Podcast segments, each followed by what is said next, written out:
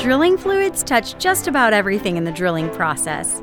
We're here to deconstruct the drilling process and drilling fluid concepts to provide a deeper understanding of our industry. In each episode, we'll share information, talk to interesting people, and maybe share a few stories along the way.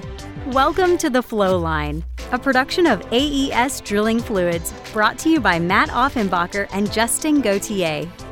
Hey, everybody, welcome back to another episode of The Flow Line. 2023 is here. We're busy. Everything's good from what I think. Matt, how's everything in your world? It's just busy. Yeah. But busy in the oil field is good. Right. Well, I feel like regardless of what the oil price is, what the rig count is, we're always busy to some degree. It's we're either busy ramping up or busy ramping down. If you were to take busy out of the vocabulary, how would you re-answer the question?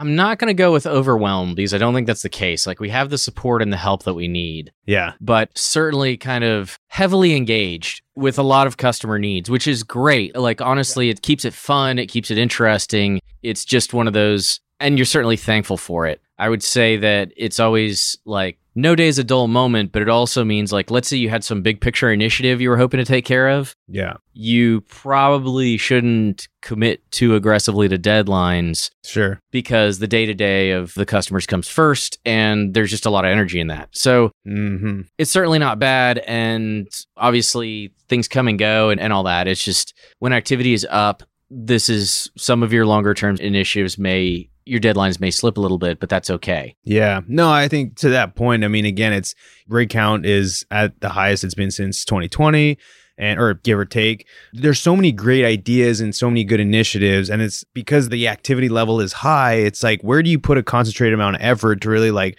get through the finish line, right? Cuz it's like the more people we have, the more activity there is, better ideas come to light and it's like there's all these cool things happening and it's like which direction do we really pursue? Right. Because they're all great and they all have a pretty good amount of ROI, Well, and like your idea might be good, but then you're talking to a customer about a problem they have right now and you're like, ooh, Right. great idea. Like I didn't think of that. Your idea is better than mine. And we're listening. And so we're going to go ahead and chase that. And I'm actually more excited about that. Or you have something you're really passionate about, but you're like, this is a two year process. I just don't want to forget about it. But let's face it, now's not the time. Yeah. But lots of excitement, lots of good stuff in that. Yeah, no, 2023 is shaping up to be a good year. All the events are, you know, scheduled now, or a lot of them are scheduled. Now it's looking at travel plans. And we're, you know, I had someone I was just talking to about an event in May, and it's like, holy smokes, now we're planning out and it's back to it. But I love it. I was talking to uh, one of the gentlemen downstairs that works for the building, and we are talking about the holidays. And as much as I love the holidays and being with the family and stuff, I like the idea of leading up to holidays and leading up to vacations and stuff like that. Just because when I'm actually in holiday mode, I'm already looking forward to like getting back to it. And Yeah. I just love work regardless, which is good, right? You always want to love what you do. And I always look forward to Mondays. And when Fridays come around, I'm like, great, weekend's here, but next week's going to be another exciting week. And so it's just part of it. And so I'm glad 2023 is here. Lots of good things happening. But let's get into the drilling fluid side of things. I know I get babbling here and get sidetracked, but that's just part of the program.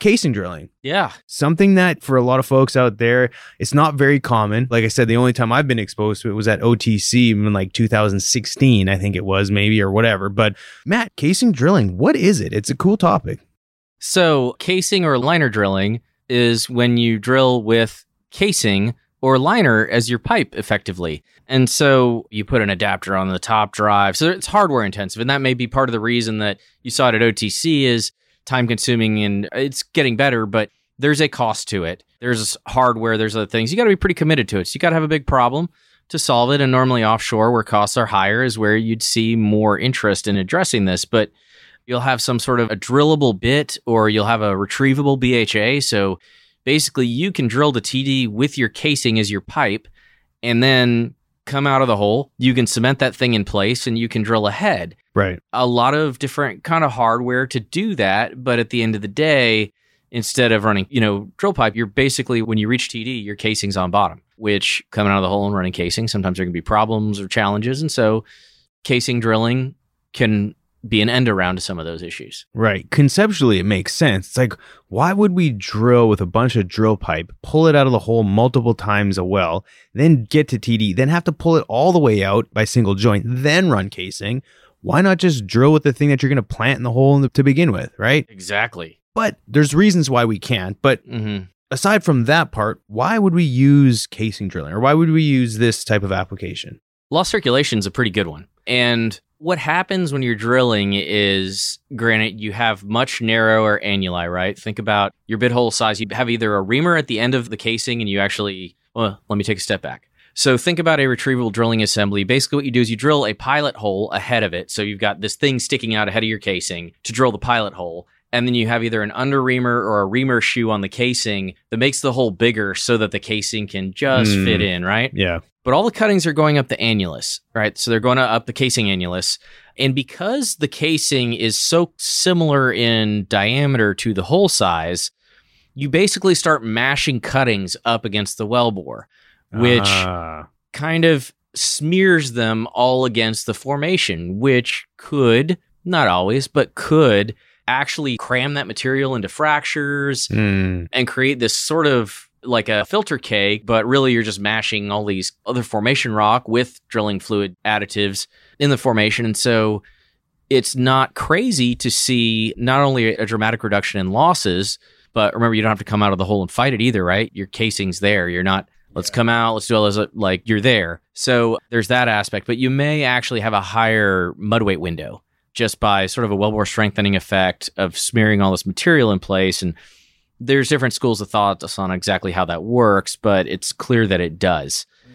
Another aspect of the lost circulation is there's the savings in whole mud losses you probably don't have because you're drilling with casing and maybe you eliminate losses. But in some very loss prone reservoirs, losing a ton of mud, basically the mud might actually be between you and your oil, right? So you got to produce back all that mud and then the oil will show. And so if you lose less mud, you may actually be able to improve your production because the oil might not actually flow sometimes. You block some of the permeability. So, anyways, in really fractured reservoirs, you may see this kind of come into play in carbonate reservoirs like in the Middle East, where they lose a ton. And then you could drill with casing. Maybe you don't lose as much, and maybe that actually helps improve oil production. So, lost circulation is a big one. Stuck pipe, just the idea of drilling with casing where you have the smearing effect. A lot of this could be losses where you get differentially stuck, things like that. It can help address those. And another big one from the fluids perspective is wellbore instability. And basically, the idea here is yes, there's risk of pack off and that sort of thing. But if you think about constantly like pressing the formation against itself, you don't have this large annulus where cavings can really fall into and that sort of thing. You can sort of keep pressing ahead. So those can be advantageous, you know, fewer trips because you're not going to come out of the hole. Your casing's already with you. Anyways, there's other reasons to do it, but generally those are kind of the ones we kick around. Really bad losses, wellbore instability, getting stuck. And you may only do this on one section, right? You may only do this on the troublesome interval. Gotcha. So okay. you might just do it on surface. A lot of times you just do it in the reservoir. You could do it for all of them if you want, but there's cost to that. Right. So you're not limited by just being vertical. Like you can do it in a horizontal, you could do it intermediate wherever across the curve. Yes. Okay. And the thing is, like, that's where you get in. You can run rotary steerable with this stuff, you know. But the thing to keep in mind is the more sophisticated the hardware, there's potential risk of some mechanical equipment issue, which I don't think those risks are necessarily all that big. But you have a more complex system. So if you're just trying to drill vertical, you can have a pretty basic dumb iron type system. But if you want a 3D well, you can do casing drilling to drill a 3D well. You can do a liner as well. So you can drill the liner section and set a hanger and cement a liner in place without running casing all the way up. Interesting. Options aplenty. yeah, I mean again, conceptually it makes a lot of sense. So naturally, on the other side of the fence, why would you not want to do this? I mean, like all things in the oil field, money, right? there is rig time to get things rigged up. It's different equipment. You're probably going to bring on another crew who's familiar with how this stuff works.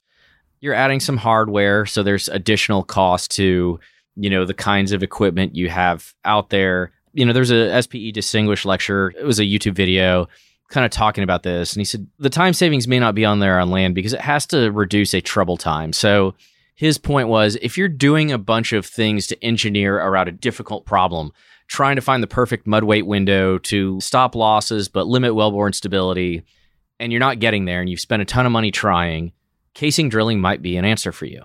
But it has to address something that is persistently affecting your operations. You don't just do this as a regular matter of course because it inherently costs more. So it's got to generate the savings. And that's why offshore, where the day costs are so high, anyways, that, okay, take a half a day to rig up. And I have no idea how long it takes to rig these things up. I'm sure they're all optimized to do it quickly. But take this time, bring these extra people on board, which is a big deal too, right? Like Yeah. that is all still worth it because of a specific problem that it solves. So that's the big why not. But if you have a real problem, I think even on land, you know, if it's look, if we're going to lose this pad or whatever, if we can't get casing down, I don't know. Maybe it's part of the conversation. Yeah, no kidding. I would imagine one of the things too is if you were to get stuck, because that's always something like you really at that point have nothing left to do but to pull casing, right? Which would be Yeah, I mean that's that's your half. string, right? Yeah. So that's one thing that you'd have to, I guess, understand the rock you're drilling. And I suspect that it would be kind of a step change process to where if you were in an area where having issues and say, hey, what about this as a solution? Like, I don't think you'd go in in an exploratory area and start doing this. Or, and maybe you would. I don't know. I doubt it. I mean, I think to some degree it can help with well control to be on casing and have this like higher window, Yeah. but it does seem a little risky like when you don't know how badly you need it. Yeah. I would say that, you know, the other aspect though is there's an argument to be made that the risk of, for example, packing off when you don't have much of a BHA to pack off is probably less, Sure. right? The risk of getting differentially stuck is probably less when you're smearing cuttings on the wellbore wall and kind of isolating those zones. Yeah. So there's a chance that you can de risk some things, kind of circling back to if you know you're going to have a higher mud weight window, maybe you can make your mud weight higher. Conversely, if you're worried about losses, you might be able to lower your mud weight. You have less working volume in the annulus. There's a little bit of addressable risk there, but it gives you a little bit of flexibility that you don't have on a conventional BHA. Yeah. So let's just say, you know, an operator decides to go forward with this type of thing. What kind of fluid properties or sort of fluid items that we would be responsible for that we would have to consider? Because the hydraulics change, right? Which then changes what we need on the specs with regards to rheology. You're still circulating downhole and up the annulus, but with it being a different profile to some degree with different capacities and different, you know, annular velocities, things are a little different. we have so much pump these days that hole cleaning isn't the conversation it once was Mm-hmm. on a lot of our traditional unconventional well layouts. And similarly here, like you have that smaller annulus, you have much higher AVs. You don't have to pump as hard to get that annular velocity, right? Because you have a smaller annulus. So from a hole cleaning perspective, probably simplifies things to some degree in that you probably won't want your fluid as thick. But on the chemistry side, there's probably would I not use my shale inhibitor? No, I'd probably still go ahead with it because gumbo is gumbo and it can Yeah. maybe you're less prone to things, but it doesn't mean they can't make your life a problem. And like you've already stated, especially if you're using one of these systems that uses a conventional drilling assembly ahead of it, you still have the same interaction issues at the bit, right? You still have balling, you still have some of these other issues. So I would still follow a lot of my same practices. I would say that really in general, you're going to look at your mud properties, look at your hydraulics. Chemically, it would probably be fairly similar because why relax it if the risks were there to begin with? But you might not need to do as many regular LCM treatments. Sure. You might not want to. You might want to keep your solids way, way down. But big picture, what you're doing is you're reducing risks that you would normally have with a fluid, anyways, right? So the casing drilling helps reduce or lower those risks. It doesn't entirely eliminate a lot of them. So I would still add some of those materials to keep my fluid loss down and do some of these other things Yep. just by way of I still have the wellbore exposed. There's still things that can happen with the rock. Maybe it's not as catastrophic if something were to happen, but I've spent all this money to rig up my case again. Let's make it successful, right? No kidding. And maybe the risk profile changes enough that you could dial back your black powder additions or you could modify some things. But at the end of the day, you still need mud Yeah. and you still want reasonably good quality mud to drill ahead because right at the bit, we want that ROP, right? Yep, exactly. And I think one thing too to note is if you're planning on doing this, and we do it regularly regardless, but is just running some good hole cleaning hydraulics just to see kind of what the difference is in terms of ECDs and hole cleaning and maybe your pump requirements are a little different. And so it comes down to like everything we talk about is just proper planning. And so if this is something that's coming up, I encourage, you know, whoever out there is that's involved with this is really take a good look at your hydraulics and understand the difference between running whether it be four and a half or five inch pipe versus whatever your seven inch casing or five and a half inch liner or five and a half inch liner, whatever. Again, these are just things that ultimately will kind of dictate you know, how hard you can pump on it, what kind of liner sizes the rig might mean. And although you're not the one dictating that, but you can at least provide enough information to where then you can hand that off for their planning for the drilling engineer or whoever's planning the well. So again, it's something that's cool. Again, I've never seen it in action. I would imagine at the shakers it looks about the same, but at the end of the day, it's a big tool for the toolbox. And I encourage anyone out there who's ever done it to share some experiences with. Again, it's kind of one of those I know about it, but I've never been exposed to it. So yeah, I mean, you don't see it all the time, that's for sure. And there's certain areas where it's been used on land, offshore, you name it. Yeah. And used on a lot of wells, which suggests that it can make a pretty big difference when you need it. Yeah. Have you been on a rig with or well with it? No, just been in conversations when it's been looked at as an issue primarily for wellbore stability. Sure. Where we couldn't get the mud weight we needed without knowing we were going to go on total losses. And one suggestion that just you sort of brought to my mind as you were discussing the planning side of things get on YouTube, and almost every provider of these systems has an animation of how it works. Look at where the fluids go, think about it from a fluids perspective. There's a lot of like ball activated mechanisms and latches and that kind of thing, but thinking your way through where the fluid goes and other things that might happen can be helpful. And there's a lot of reasonably educational videos about each company's system mm-hmm. that might help you ask questions if you're not familiar with it when you get into the planning phase. Most definitely. No, that's a great point, Matt. And again, for the listeners out there, it's always fascinating to hear from you. So if you do have any experience or stories you'd like to share on that front, please let us know. Reach out to us on LinkedIn. Matt and I are both on there. And if you want to do the old school email way of doing things, because nowadays it's all about DMs, you know what I mean? Mm, Everyone's yes. reaching out over the DMs. We're heavy on the old email as well. You can reach us at the flowline podcast at aesfluids.com. Matt, anything else for the listeners before we uh, do our final sign off here? I just share in your curiosity of folks who've been around it. What kind of problems were they trying to solve? Yeah. How well did it work? And just especially what kind of change was like that for the rig crew? You know, were they not so keen or was everybody kind of bought in? So, uh, yeah, if you have any of that experience, I'd love to hear it. Yeah, that would be cool, especially from the rig perspective. With that said, everyone, if you could too, take a look on LinkedIn for AES Fluids or AES Drilling Fluids rather, and you can find us on Instagram. I don't think we've hit the TikTok scene yet, but we are definitely on the major social platforms, and our marketing team continues to pump out good quality information to learn. And if there's something you're curious about and want to learn more about, please reach out. There's a lot of things that we take for granted here, things that we just do on the daily basis not remembering what it's like sometimes to be learning. And right now, with how busy things are, there's a lot of new folks joining the oil field. So if you're out there and you're trying to learn and there's something that you might even think is a dumb question, trust me, I always have a dumber question. and with that said, folks, thanks for listening. Bye for now. Take care. Thanks for listening. Please tune in next week for another exciting episode of The Flow Line. And remember, may your returns always be full and your trips always smooth. Views expressed in this program belong to participants and not their employees. The program is for informational purposes only and cannot take the place of seeking professional advice. Copyright AES Drilling Fluids.